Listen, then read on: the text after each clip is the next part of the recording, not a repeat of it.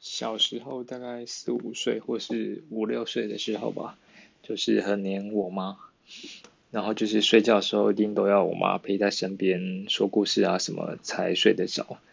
然后有一天就发现，哎，我妈怎么不见了？然后等很久，我妈终于回来了，然后我就问我妈说：“妈，你是不是又偷跑去洗衣服了？” 后来就是这件事情一直被我家里的人笑了，笑的笑了很久，大概可能到二十岁才讲这件事情吧，就是这样。